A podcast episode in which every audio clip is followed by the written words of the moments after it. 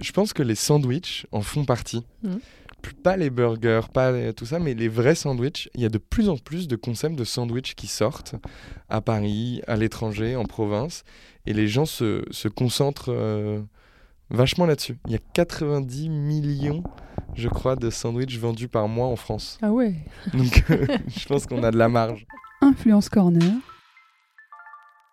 le podcast à la croisée des chemins entre marques et influenceurs. Je suis Myriam Ouni, influenceur spécialiste. J'ai créé Lou Agency, une agence d'influence marketing. Dans ce podcast, j'interviewe des experts du marketing d'influence pour étendre et alimenter la réflexion autour du marketing d'influence. Je partage également mes conseils et mes astuces pour mettre en place une stratégie d'influence authentique et créative. Hello à tous et bienvenue dans cette nouvelle conversation avec César, le cofondateur de Deli Paris, une sandwicherie gourmet avenue Marceau dans le 16e arrondissement. Passionné par les métiers de service, César décide de se lancer dans la restauration. Mais avant d'ouvrir son propre restaurant, il doit passer par tous les métiers. Il voyage en Suisse et revient à Paris pour se former. Dans cet épisode, on parle de son expérience chez la Bao Family où il était responsable de la Dark Kitchen, ses rencontres avec des personnes qui lui ont permis d'ouvrir le délit, et enfin l'importance d'activer l'influence et les RP dès le début de l'activité. J'espère que cet épisode vous plaira. N'hésitez pas à me le dire en laissant un commentaire sur Apple Podcast ou plein d'étoiles sur Spotify. Ça me fait toujours plaisir de lire vos commentaires. Et il ne me reste plus qu'à vous souhaiter une bonne écoute. Salut César Salut Myriam. Merci beaucoup de, de m'accorder cette interview. Tu es le cofondateur de Deli Paris. C'est, euh, selon Paris euh, Zigzag, la sandwicherie la plus euh, cool de Paris. Et pour l'avoir testé, c'est vraiment cool. C'est avenue Marceau dans le 16e. Et grosso modo, je vais le dire, mais tu, tu le diras euh, enfin mieux que moi, c'est un concept de restauration qui est spécialisé dans des sandwichs gourmets et euh, des petits plats euh, composés. Oui. J'ai tout bon? C'est tout bon. Donc c'est frais, c'est de saison et euh, ça a in- inspiré des années 70. Ouais, c'est ça. Ouais. Bon, avant de, de- de parler de Delhi, j'aimerais bien qu'on revienne sur ton parcours. Qui es-tu Euh, Raconte-nous ton histoire euh, et ton cheminement vers euh, la restauration. Alors moi, ça fait bah, 7 ans que je suis dans la restauration, bientôt 8. Et avant ça, bah, j'ai eu un peu un parcours différent. Et j'ai fait 17 écoles avant d'avoir le bac. Et à un moment, j'ai décidé même d'arrêter l'école et de, travailler. Donc j'ai quand même décidé à ce moment-là de m'inscrire au bac en candidat libre en cours du soir pour avoir un bagage si je voulais reprendre des études un jour, ce qui est arrivé, où j'ai fait un an d'école euh, de commerce dans le développement durable et l'humanitaire. Et euh, ça m'a pas beaucoup plu. Mm. Ouais. Les sujets me plaisaient, mais l'école ne me plaisait pas du tout. Du coup, j'ai décidé de partir travailler. Donc, je suis allé travailler en Suisse euh, en tant que prof de ski pendant une saison, où là, j'ai adoré être auprès des clients. Et en fait, je me suis rendu compte que c'était vraiment les métiers de service qui me plaisaient, d'être euh, dans l'action, de- d'être toujours avec des clients et d'être dans l'opérationnel au quotidien. Et euh, après ça, je suis revenu à Paris. J'ai euh, pris deux semaines de vacances et euh, je me suis baladé dans Paris j'ai donné mes CV dans, des restaurants. Et je suis tombé rue Rambuteau dans le, groupe Le Ruisseau qui avait à l'époque deux restaurants, le Burger Joint et le Ruisseau dans le 18e. Et là, bah, j'ai commencé à travailler avec Paul, Jean et Alban, qui sont les trois fondateurs, euh, en tant que serveur, puis manager. Puis après, j'ai beaucoup passé de temps avec Jean, avec lequel je m'entendais très bien, qui m'a appris à peu près tout sur le service, sur la restauration, sur comment ça se passait. Et euh, j'ai adoré travailler avec eux. J'ai fait l'ouverture aussi ensuite d'un de, leurs restos euh, à Levallois. Et après, j'ai décidé de, partir pour de nouvelles aventures. J'avais vu tout ce qui se passait en salle. Et surtout, j'étais très impatient d'ouvrir mon resto, mais aussi très jeune. Et c'était pas. Tout le monde me disait que c'était pas le bon moment. Pour moi, euh, ça l'est depuis très longtemps, mais euh, on m'a demandé d'attendre. Et euh, je pense que c'était une très bonne chose d'attendre. Et je suis parti en Suisse travailler pour mon frère qui a des restaurants là-bas. Et du coup, là, on a, il a racheté un restaurant d'altitude. On peut y accéder uniquement en skidoo l'hiver et euh, l'été, on peut, on peut y accéder à pied. C'est une vraie pas- expérience, ça. Ouais, c'était génial. C'était, ça changeait de Paris parce qu'on passe d'un cadre où ça grouille de monde un peu partout. Et là, on arrive dans un cadre où en fait, il y a des chèvres, des vaches et rien d'autre. Et du coup, c'était assez sympa. Et on a repris un restaurant qui euh, appartenait à la même famille depuis 60 ans. La déco n'avait pas changé, la carte n'avait pas changé, et c'était les parents en cuisine et les enfants en salle. Et là, il y avait un énorme changement qui arrivait. Donc, du coup, c'était assez marrant de faire partie de ce changement-là, de montrer qu'il y avait une nouvelle touche de modernité dans ce restaurant. Et, euh, et en même temps qu'on gardait les traditions et les euh, savoir-faire de, de, la montagne suisse. Ouais. Donc ça, j'ai adoré ça. Je suis parti ensuite travailler dans une, euh, une autre brasserie, où là, c'était vraiment beaucoup plus, euh, beaucoup plus de boulot. Et là, j'étais à la plonge et en cuisine, parce qu'en fait, j'avais jamais travaillé en cuisine. Donc, je servais des plats à des clients mais je savais pas d'où ça venait, je savais pas comment. Je connaissais pas les coulisses. je connaissais pas les coulisses et je trouvais que c'était un peu il fallait les apprendre, il fallait les, les connaître. Hum, et du coup, je suis allé travailler en cuisine, donc là pendant très peu de temps. Et après, j'ai intégré Ferrandi en CAP cuisine. Et là, j'ai adoré faire mon CAP cuisine. C'était au moment du, au milieu du premier confinement. Et du coup, j'allais euh, tous les jours à, Ferrandi, euh, cuisiner, apprendre tout ça. Et à un moment, on nous a dit, bah stop, tout le monde rentre chez vous, rentre chez eux, et, euh, et c'est la fin. Et du coup, euh, à ce moment-là, je suis parti à la campagne, en Touraine, avec 15 euh, personnes. Et moi, je devais continuer euh, à apprendre à cuisiner pour avoir mon CAP à la fin de l'année. Et donc, euh, je leur ai dit, bah, c'est simple, tous les jours, je vous cuisine euh, des trucs d'école, donc des trucs euh, très français, très, ils ont pris quelques kilos. et du coup, j'ai cuisiné pour 15 personnes pendant bah, les deux, mois de, deux, trois mois de confinement. Et j'ai adoré ça, c'était génial. Je travaillais avec plein de produits de la région et plein de produits de là-bas. C'est un peu à ce moment-là où j'ai décidé de monter mon restaurant. Je me suis dit, ok, là, je suis prêt, j'ai travaillé ça faisait combien de temps là Là, ça faisait 4 ans. du coup, je m'étais dit, là, ça fait 4 ans, j'ai des bases en cuisine, des bases en salle. Euh, le management, on l'apprendra sur le tas. et la comptabilité aussi. Et euh, à ce moment-là, je discutais beaucoup. J'étais en fait dans cette maison uniquement avec des entrepreneurs dans tous les métiers, que ce soit la logistique, que ce soit euh, les fruits et légumes pour mon frère, et que ce soit la menuiserie pour ma belle-sœur et sa famille. Et euh, j'ai vu la galère que c'était de gérer une entreprise en plein Covid et ce que c'était d'être entrepreneur à cette période-là. Et je me suis dit, OK, je ne suis pas prêt encore. et du coup, j'ai euh, cherché un job et j'ai trouvé un boulot chez Bao Family. Euh, en tant que responsable Dark Kitchen. Ah oui, c'est une très belle adresse. Ouais, j'adore travailler, j'ai adoré travailler. J'ai passé trois ans chez Bao. Et euh, du coup, je suis arrivé chez eux en tant que bah, responsable Dark Kitchen. J'ai adoré faire ça et en même temps, j'ai adoré aller voir tout ce qui se passait dans leur resto. Ça veut dire quoi, Dark Kitchen? Dark Kitchen, c'est les restos qui travaillent uniquement sur Deliveroo. D'accord. Donc, c'est des. En fait, c'est des grands hubs comme des coworking, euh, mais avec que des cuisines. Et euh, il y a plein de restaurants. On était avec plein d'autres restaurants parisiens que, tout le monde connaît maintenant, et euh, on envoyait les plats en livraison directement. Ils avaient choisi de, faire de la livraison parce qu'ils ne voulaient pas endommager l'image et le service des clients dans leur restaurant. Hmm. Et euh, du coup, ce que je trouvais pas mal. J'ai adoré travailler là-bas. Et après, je me suis occupé du développement euh, de Bao et de la création des nouveaux lieux avec Billy, qui est un des, deux, un des deux fondateurs avec qui je passais la, la plupart de mes journées. Et en fait, je me suis euh, vachement reconnu en lui et accroché à lui en mode genre, bah, je veux voir tout ce qu'il fait parce que c'est génial. C'est une, une marque et des restaurants qui m'ont. Bah, en fait, ils m'ont tout appris et, tout marqué. Il y avait derrière euh, une équipe euh, hallucinante, que de jeunes qui souvent, en fait, n'étaient pas pros dans leur métier.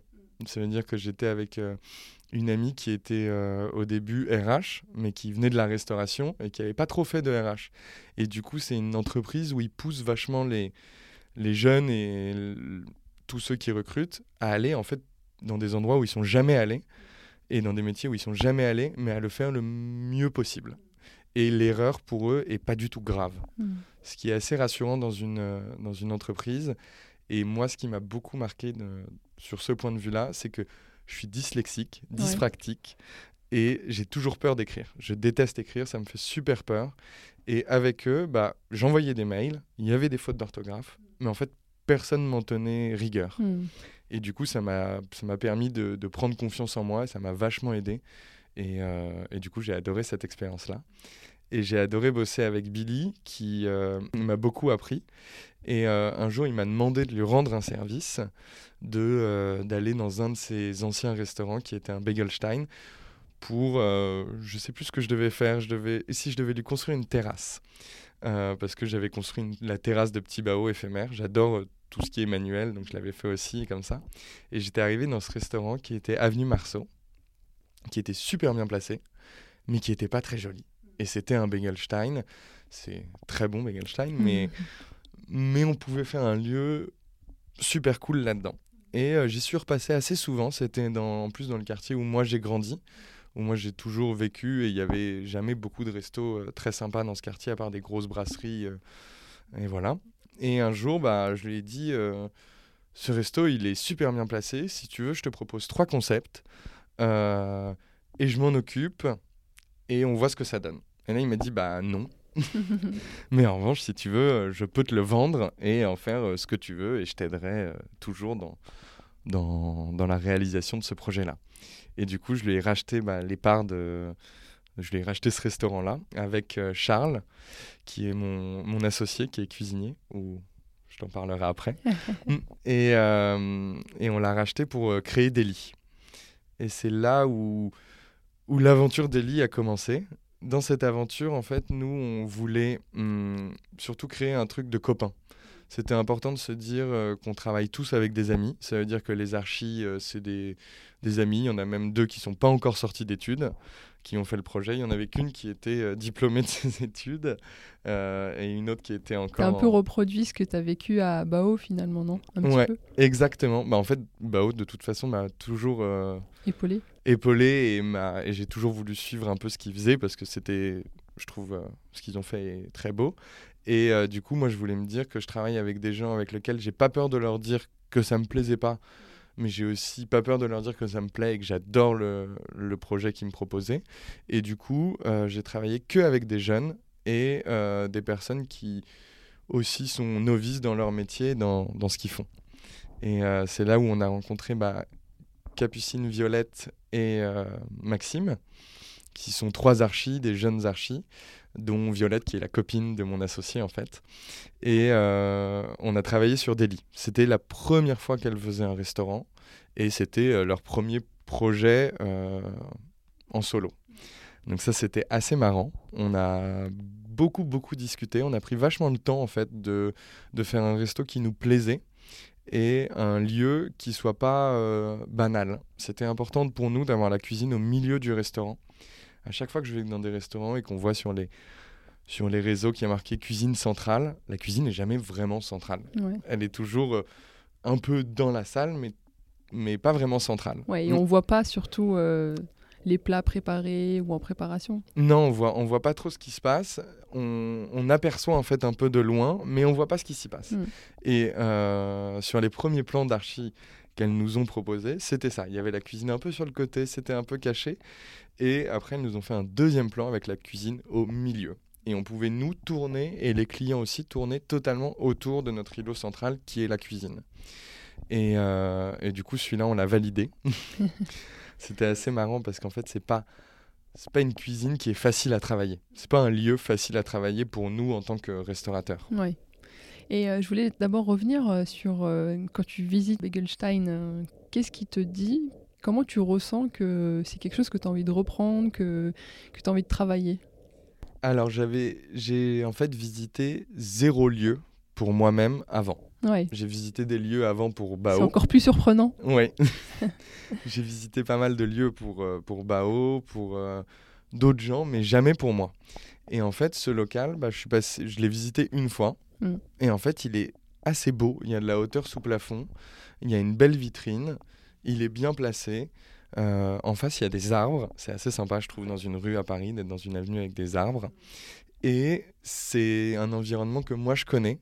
Donc, c'est un quartier qui est rassurant pour moi, que je, sais où je suis. Je suis pas dans des quartiers que je connais pas. Et euh, quand je l'ai vu, je me suis dit tout de suite, en fait, on peut en faire un truc super cool. c'est un joli cube, c'est facile à travailler et euh, moi je m'y sentais bien. Mm. En réalité, à chaque fois que j'y vais, je me sens bien et euh, je me sens un peu comme chez moi. Et que ce soit avant ou maintenant, je m'y sens bien et je m'y sens chez moi. Et quand je l'ai fait visiter à Charles, mon associé, il m'a tout de suite dit bah ouais, l'espace est bien, on peut en faire un truc de ouf, super facilement. Et, et du coup, j'ai même pas visité d'autres lieux. Et surtout, bah, en fait, c'était Billy qui me le proposait. Il y avait un attachement, il y avait un, truc pour moi assez symbolique qui fait que je le, je le, vois et je le voyais un peu comme mon mentor et qui me disent Ok, je te vends mon ancien restaurant. Je trouvais qu'il y avait une, une, symbolique qui, moi, me plaisait vachement. Et, et je crois beaucoup au fait euh, d'avoir un mentor et d'avoir des différents mentors où on peut prendre nos marques dessus. Et euh, du coup, j'y croyais beaucoup à ce restaurant. C'est super important dans l'entrepreneuriat d'avoir euh, des exemples et aussi des personnes à qui se référer si on a des questions, si, des exemples aussi qu'on peut reproduire. Ah bah ouais. ouais. c'est pour moi ultra important parce que c'est un métier où en fait on il y a beaucoup d'entrepreneurs partout, mais en fait au quotidien on est vraiment seul. Ouais. Et et ça, je l'ai vu après. tu fais du teasing. Euh, et donc, euh, vous, vous, achetez les parts, vous, euh, vous faites les premiers plans de l'architecture, ça vous plaît. y a une, enfin, on invitera les, les, auditeurs et les auditrices à aller regarder, en fait, et même aller déjeuner sur place. C'est très beau. Comment vous, vous, avez eu cette inspiration des années 70 Parce que c'est très, très beau. Bah, en fait, il y a deux choses. Moi, je pense qu'au niveau musique, je ne suis pas né à la bonne époque. J'écoute, je pense, très peu de musique d'aujourd'hui et beaucoup de musique des années 70, euh, assez française, assez anglaise. C'est pour ça qu'on a mis pas mal de vinyles dans notre lieu. Et c'est une déco qui m'a toujours, euh, toujours inspiré. J'ai un père commissaire-priseur mmh. et euh, du côté de ma mère, une famille mmh. d'hôteliers. Et euh, j'ai jamais eu de meubles modernes, j'ai jamais eu de choses modernes chez moi. Et encore une fois, une fois que j'ai déménagé euh, seul, euh, il n'y a aucun meuble moderne chez moi. C'est un peu une petite brocante des années 70. Et je trouvais que bah, pour moi, un restaurant, à chaque fois que je vais dans un restaurant que j'aime beaucoup, on retrouve l'âme du fondateur ou du, du gérant de, de l'établissement. Qu'on aille dans des restos de montagne, on voit que c'est des lieux un peu rustres et souvent, bah, quand le patron arrive, bah, c'est euh, quelqu'un d'assez rustre. Je prends l'exemple pour mon frère là. Et euh, quand on va chez Bao, on voit que c'est très artistique, très moderne. Et euh, quand on rencontre Céline et Billy, bah, on dit ok, c'est leur restaurant, ça peut pas être le restaurant de quelqu'un d'autre. Et dans tous les restos dans lesquels je vais, c'est un peu ça. Et euh, je trouvais ça assez important que ça nous ressemble. Moi, j'aime bien cette déco-là. J'aimais bien travailler avec du bois, de l'inox, des matériaux assez simples, que ça soit assez neutre, mais assez élégant et assez joli. Et on voulait pas en faire un lieu too much. On voulait en faire un joli lieu qui euh, nous rappelle un peu chez nous. Et du coup, ça, c'était important pour nous. Et, je pense que c'est aussi euh, une manière aussi de transmettre, comme on transmet euh, à travers la cuisine, de transmettre un univers, des, des, souvenirs, et aussi rappeler, bah, je sais que quand nous, on avait visité avec... Chloé, on a été vraiment subjugués par les, les, petites attentions sur le mur avec les décorations, les vinyles aussi. Comment vous arrivez à intégrer justement cette, inspiration des années 70 dans le menu? Comment vous l'avez imaginé? Parce que c'est très, je le disais en intro, c'est de saison, c'est frais. Bah en fait, euh, notre restaurant, notre déco, et pas à la mode, parce que c'est pas quelque chose de moderne, on va pas retrouver des, des codes modernes, et notre cuisine, elle n'est pas à la mode non plus. c'est une cuisine assez familiale. Charles qui, qui, cuisine extrêmement bien et qui a une sensibilité assez marrante euh, pour un, un, chef. Il cuisine des produits super simplement. Ça veut dire qu'il m'a jamais dit, ok, on va faire quelque chose d'un peu... D'un peu moderne, ça veut dire que tous ces plats, quand il me sort un nouveau plat du jour, l'autre, euh, là, avec les, saisons qu'on suit, on a arrêté un de nos plats qu'on adorait et que nos clients adoraient, ils nous le redemandent encore beaucoup, qui était chèvre frais, petits pois en salade et des fraises. Donc il y petit twist de fraises que Charles a apporté, c'est joliment présenté, mais c'est super simple. Ça veut dire qu'on peut le refaire à la maison super simplement. Et ça, on l'a changé avec un nouveau plat de saison, que les gens adorent aussi en ce moment, qui est chèvre frais, hum, haricots verts et figues. Mais quand on le pose sur l'assiette ou quand on le dit comme ça, c'est super simple. Mais quand on le mange, bah, il y a un petit twist qui fait que, ah, ok, le chef a mis un petit truc différent et euh, on reste simple. Et c'est de la cuisine assez française. On ne part pas dans d'autres euh, nationalités, d'autres cultures, mais on le fait simplement, mais avec un petit twist euh, qui nous appartient et qui appartient surtout à Charles, qui apporte ça super bien tous les jours dans sa cuisine. et ce concept autour de, du sandwich gourmet, on sait qu'il y a pas mal de concepts aussi qui se sont développés un peu comme ça pour revisiter, par exemple, les burgers gourmets, les bagels, enfin, il y, a plein, plein de, de concepts comme ça. Est-ce que tu as une euh, raison d'avoir choisi le, sandwich? Euh, bah, Je pense que oui. Le sandwich, bah, parce que j'avais travaillé au ruisseau et que bah, les burgers, euh, j'adore les burgers et en vrai j'aurais bien voulu monter un jour un restaurant de burgers, mais par éthique, on va dire, par moi-même, je trouve qu'ils m'ont appris beaucoup de choses et je voulais pas faire la même chose qu'eux. Mm. Et deuxièmement, les sandwichs, on en mange tout le temps, tous les jours, tout le monde. Et euh, tous les midis, on va aller manger un sandwich simplement. Et nous, le but, c'était de vendre quelque chose qui soit simple dans nos goûts, dans, dans ce qu'on fait, mais qui soit totalement différent. Ça veut dire que j'adore aller prendre un sandwich euh, jambon fromage à la boulangerie, euh, bien fait, ou dans d'autres restaurants, chez Aline par exemple, qui fait pour moi les meilleurs jambons beurre de Paris, et elle prend du pain, du beurre et du jambon, et c'est tout. Et nous, le but, c'était de faire des sandwichs un peu travaillés, mais aussi super simples. On a voulu reprendre le code du euh, poulet maillot, mais le retravailler avec une mayonnaise un peu différente, un, un poulet où on travaille pas du blanc de poulet. Et c'est ça qui nous faisait plaisir, c'est d'apporter un twist. Euh, un peu différent dans des, dans des recettes assez classiques. Je crois qu'on est en train de faire saliver quelques mm. auditeurs et auditrices. Euh, non, mais c'est super réfléchi. Et, et, du coup, comment, euh, comment vous avez euh, lancé le, le truc? Comment ça s'est passé? D'ailleurs, c'est assez récent Ouais, c'était assez récent. En fait, au tout début, moi, donc, je voulais ouvrir ce restaurant et j'appelle Charles, que j'avais pas vu depuis plusieurs années. On avait travaillé ensemble au ruisseau en tant que serveur tous les deux. Et j'avais vu qu'il était devenu chef à domicile et qu'il faisait des plats mais magnifiques. Et du coup, je l'appelle et je lui dis Est-ce que ça te dirait de travailler pour moi et de faire la carte euh, d'un restaurant de sandwich? Et là, tout de suite, il m'a pas posé de questions. Il m'a dit Ok, super chaud, on y va.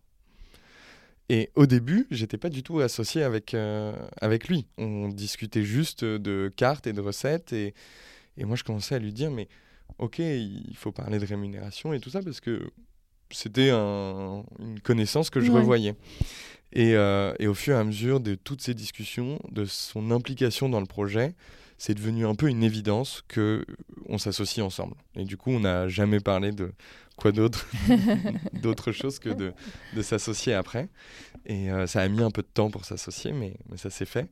Et, euh, et surtout, il s'est toujours donné à 200% dans un projet qui, au début, lui appartenait pas et où il avait rien. Et c'est ça que j'ai aussi beaucoup aimé de travailler avec lui, avec tous les gens avec lesquels on a travaillé.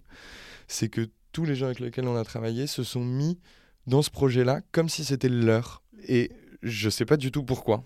Ils ont tous fait ça, mais ce qui en fait un lieu pour moi assez unique, assez génial et euh, une histoire assez marrante. Mmh, euh, et, parmi toutes euh, les offres que vous pouvez avoir, je sais que par exemple, vous pouvez aussi privatiser le lieu. Enfin, on peut imaginer plein plein de choses au sein de, du délit. en plus, le matin, ça fait un peu office de, coffee shop. à midi, ça devient vraiment une terrasse prisée de, de tous les gens qui travaillent autour et, et aussi des personnes. comment tu, tu, vois en fait, comment tu articules tout ça? Bah, moi, je, me, je déteste travailler dans un bureau et du coup, j'adore bosser dans un café. Et du coup, pour moi, c'était important d'avoir un lieu qui soit ouvert toute la journée, de 8h à 22h, pour euh, le matin boire un café, travailler avec un peu de musique, le midi déjeuner, mais un peu sport, et le soir boire un verre avec des copains. Et euh, du coup, on a fait le pari de faire ça. C'est un pari assez compliqué parce que du coup, ça fait des journées. Beaucoup d'énergie. voilà, qui commencent à 7h30 pour le petit-déj et qui finissent à 23h pour le dîner. Et euh, on a une équipe qui est assez marrante, que des amis. Il euh, n'y a que des amis qui sont venus nous retrouver dans le projet et qui travaille maintenant avec nous. Donc du coup, le, matin, on, on met une, une, lumière assez forte, on met de la musique plutôt douce et les gens viennent naturellement. On a beaucoup plus d'habitués qui arrivent tous les jours. On a des gens qui viennent lire un livre pendant une heure le matin. On a euh, des, un critique gastronomique qui est assez marrant, qui vient tous les jours mmh. depuis l'ouverture, qui s'appelle euh, Albert, qui est assez marrant, qui a écrit des livres euh, et qui vient tous les jours et qu'on adore. Et toute l'équipe se fout un peu de moi avec lui parce qu'ils disent que c'est mon grand-père qui est revenu là parce qu'il vient tous les jours. Et on a beaucoup d'habitués le matin. Et du coup, c'est assez calme. On a une personne en salle le matin. On est deux après euh, pour le déjeuner, où là, on s'active beaucoup plus. Un à l'emporter et un sur place. Et le but, c'est vraiment de prendre le temps avec les clients, même si eux n'ont pas le temps. Ça, c'est un vrai, un vrai, vrai sujet, la relation avec euh, les clients, mais aussi peut-être les habitués. Euh, vraiment installer un, une relation de, de, service et même aller au-delà, quoi. Bah, ça, pour moi, c'est ultra important. Et euh, par exemple, je ne mettrai jamais de carte de fidélité dans mon resto. Parce qu'une carte de fidélité, c'est très impersonnel. C'est en fait un tampon qu'on met et on offre un sandwich.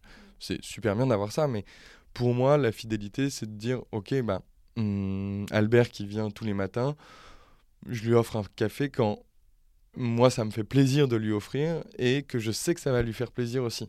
Et pour moi, c'est beaucoup plus ça, de, le fait de fidéliser mes clients. Personnaliser finalement. Ouais, c'est personnaliser, mais et je les connais euh, maintenant, on en connaît quand même pas mal. On sait qu'il y a une dame qui avant allait au truc d'en face, mais elle préfère notre café, du coup maintenant elle vient chez nous.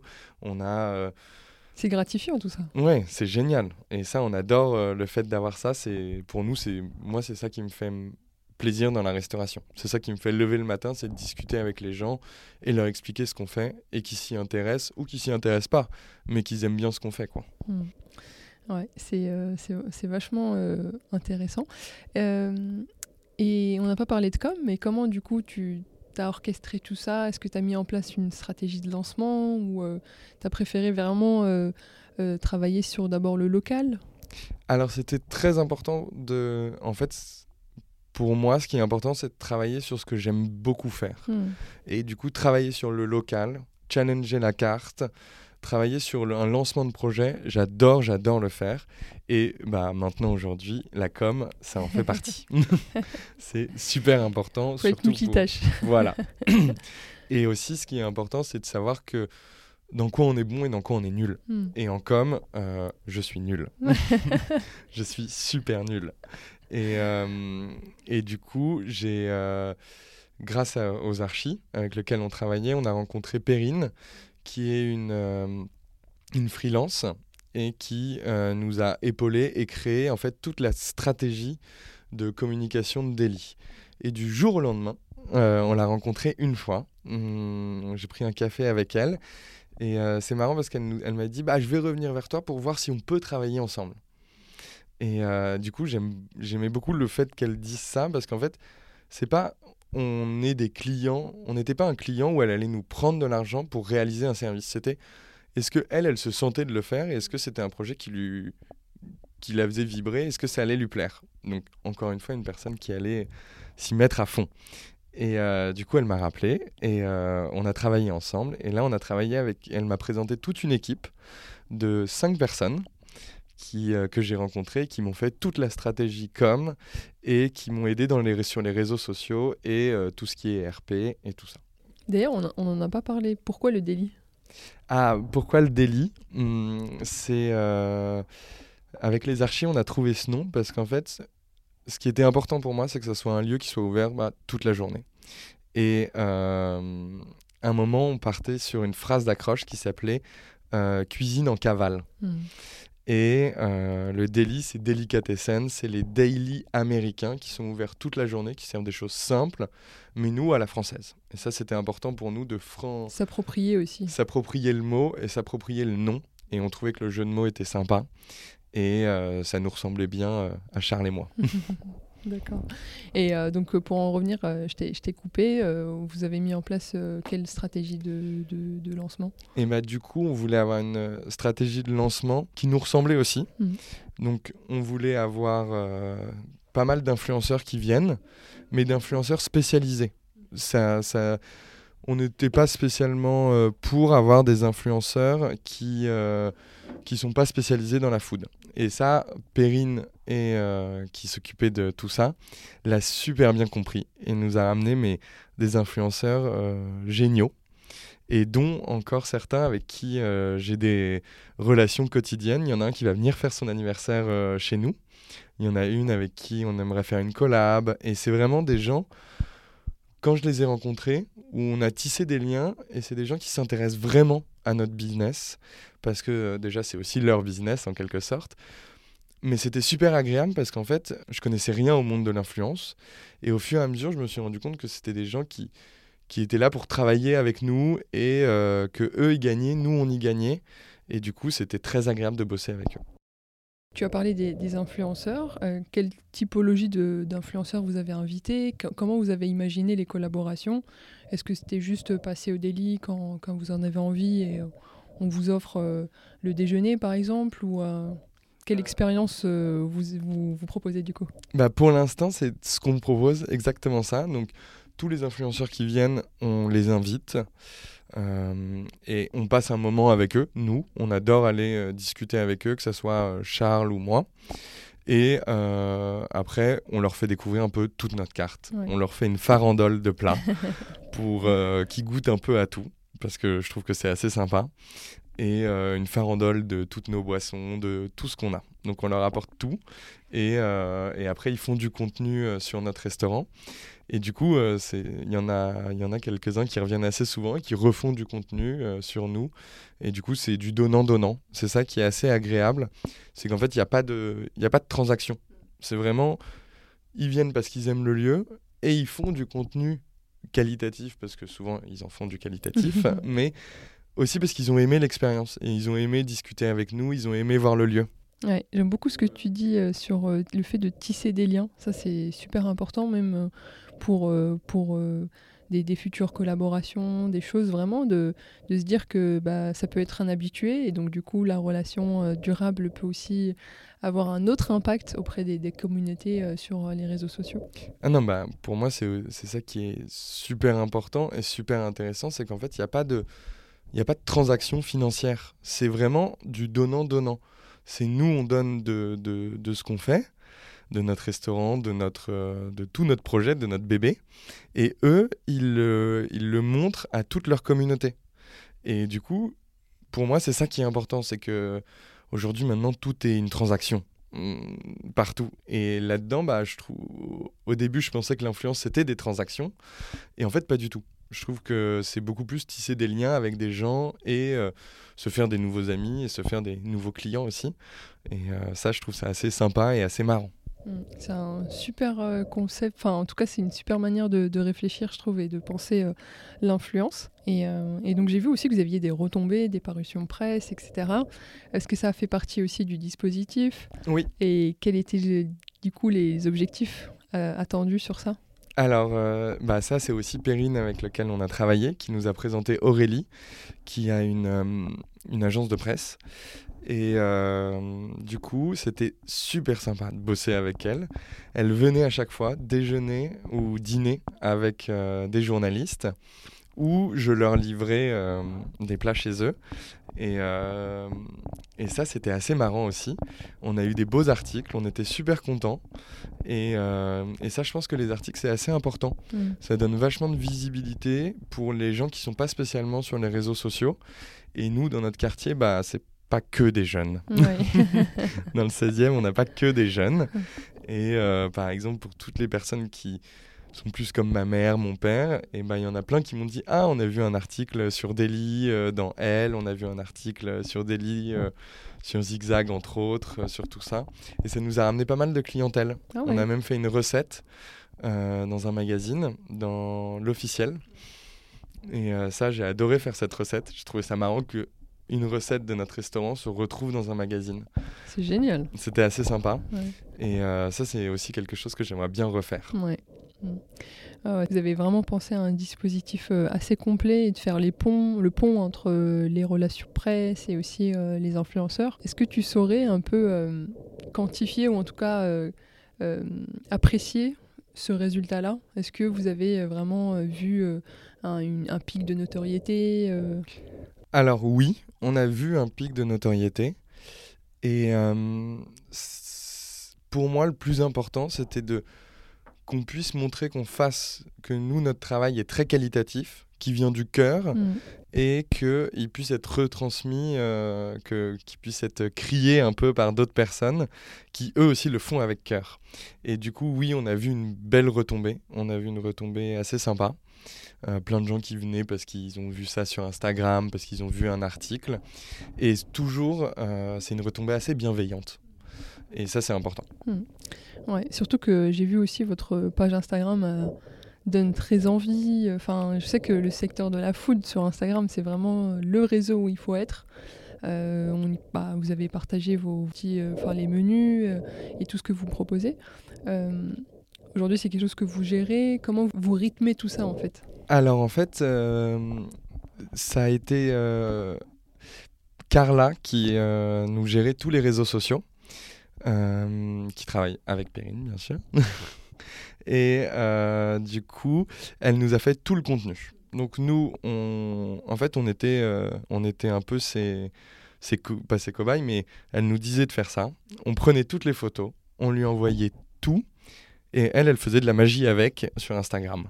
ouais, parce que c'est très dur de mettre tout en, tout en relief, en fait, de créer une histoire entre les posts et ne pas juste poster euh, des plats comme ça sans, euh, sans contexte. Ah bah oui, ça change tout. Et euh, là-dessus, elle était vraiment très très forte. Elle nous a tout bien fait, c'était très beau.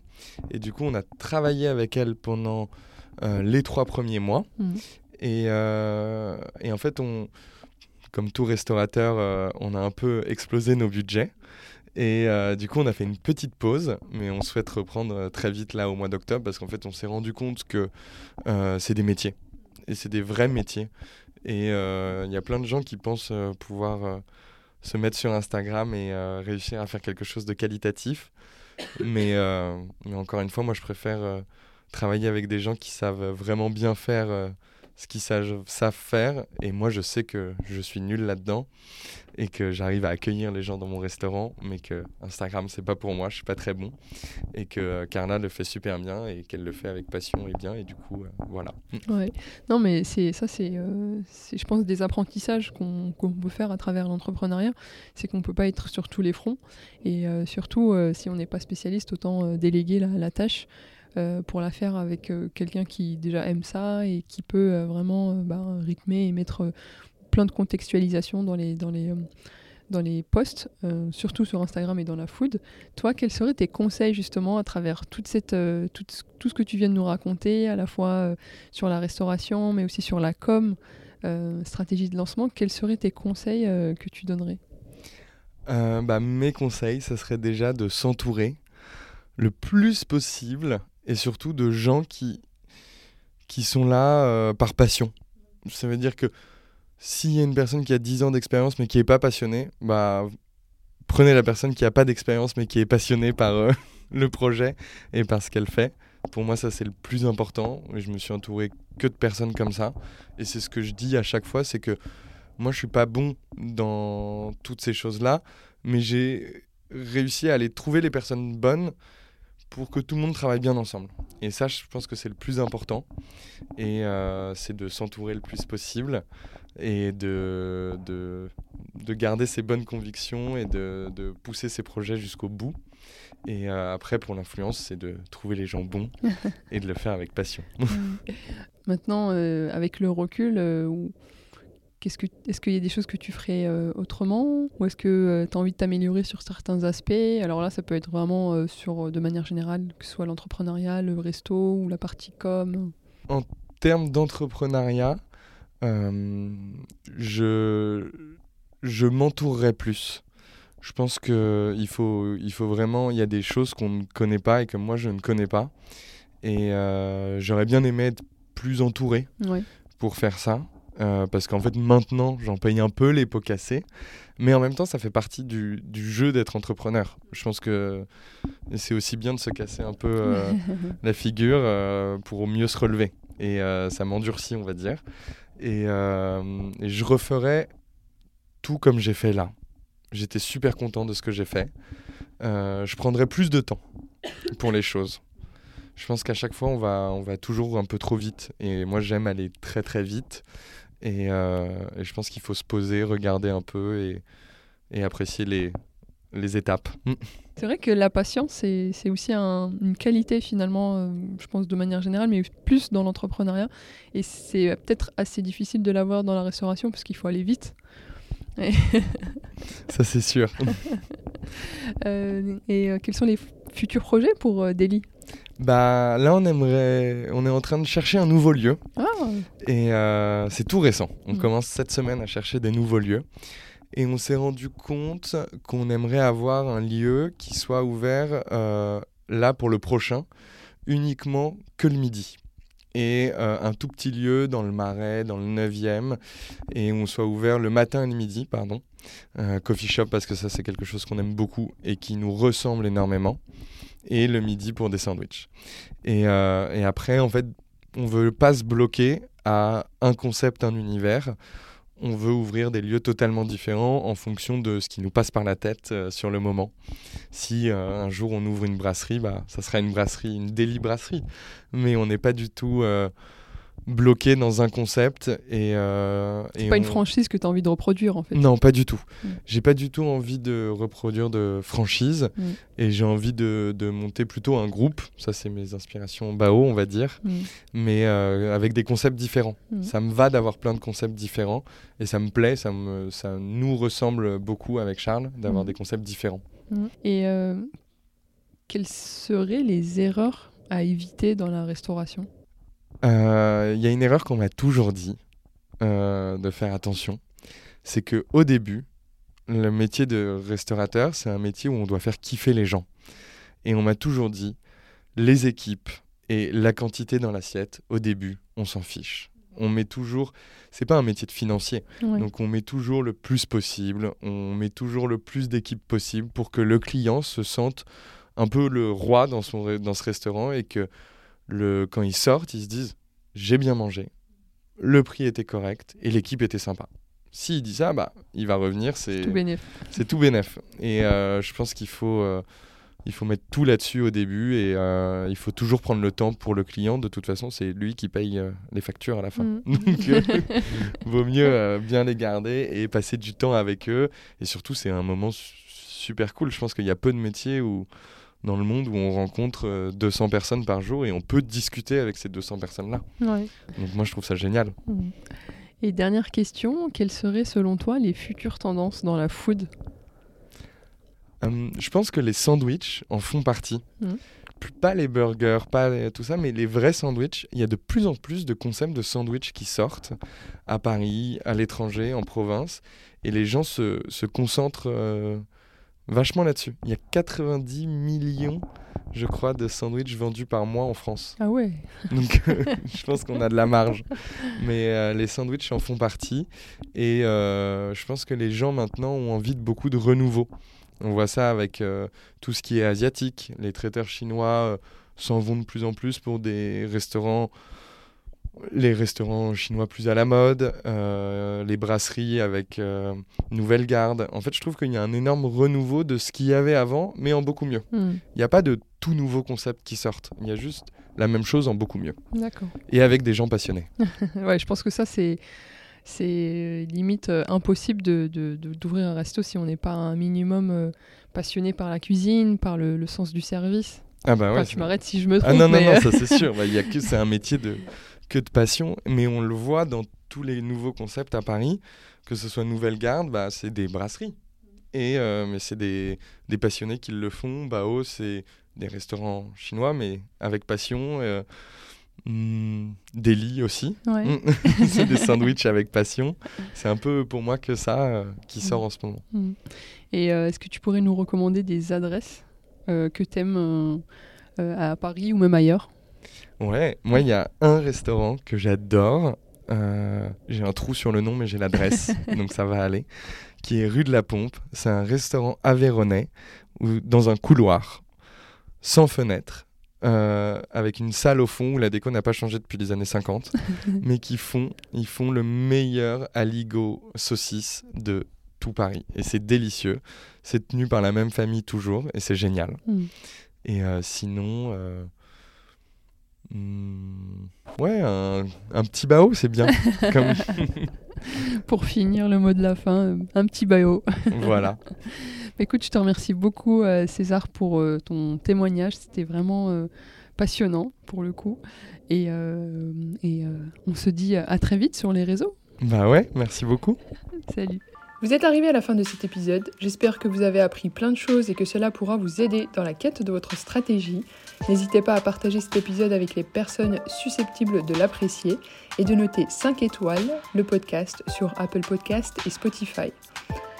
Enfin, pour aller plus loin, je vous propose de rejoindre le carnet de bord de l'influence qui est la newsletter du podcast sur Substack, le lien en description d'épisode. À bientôt!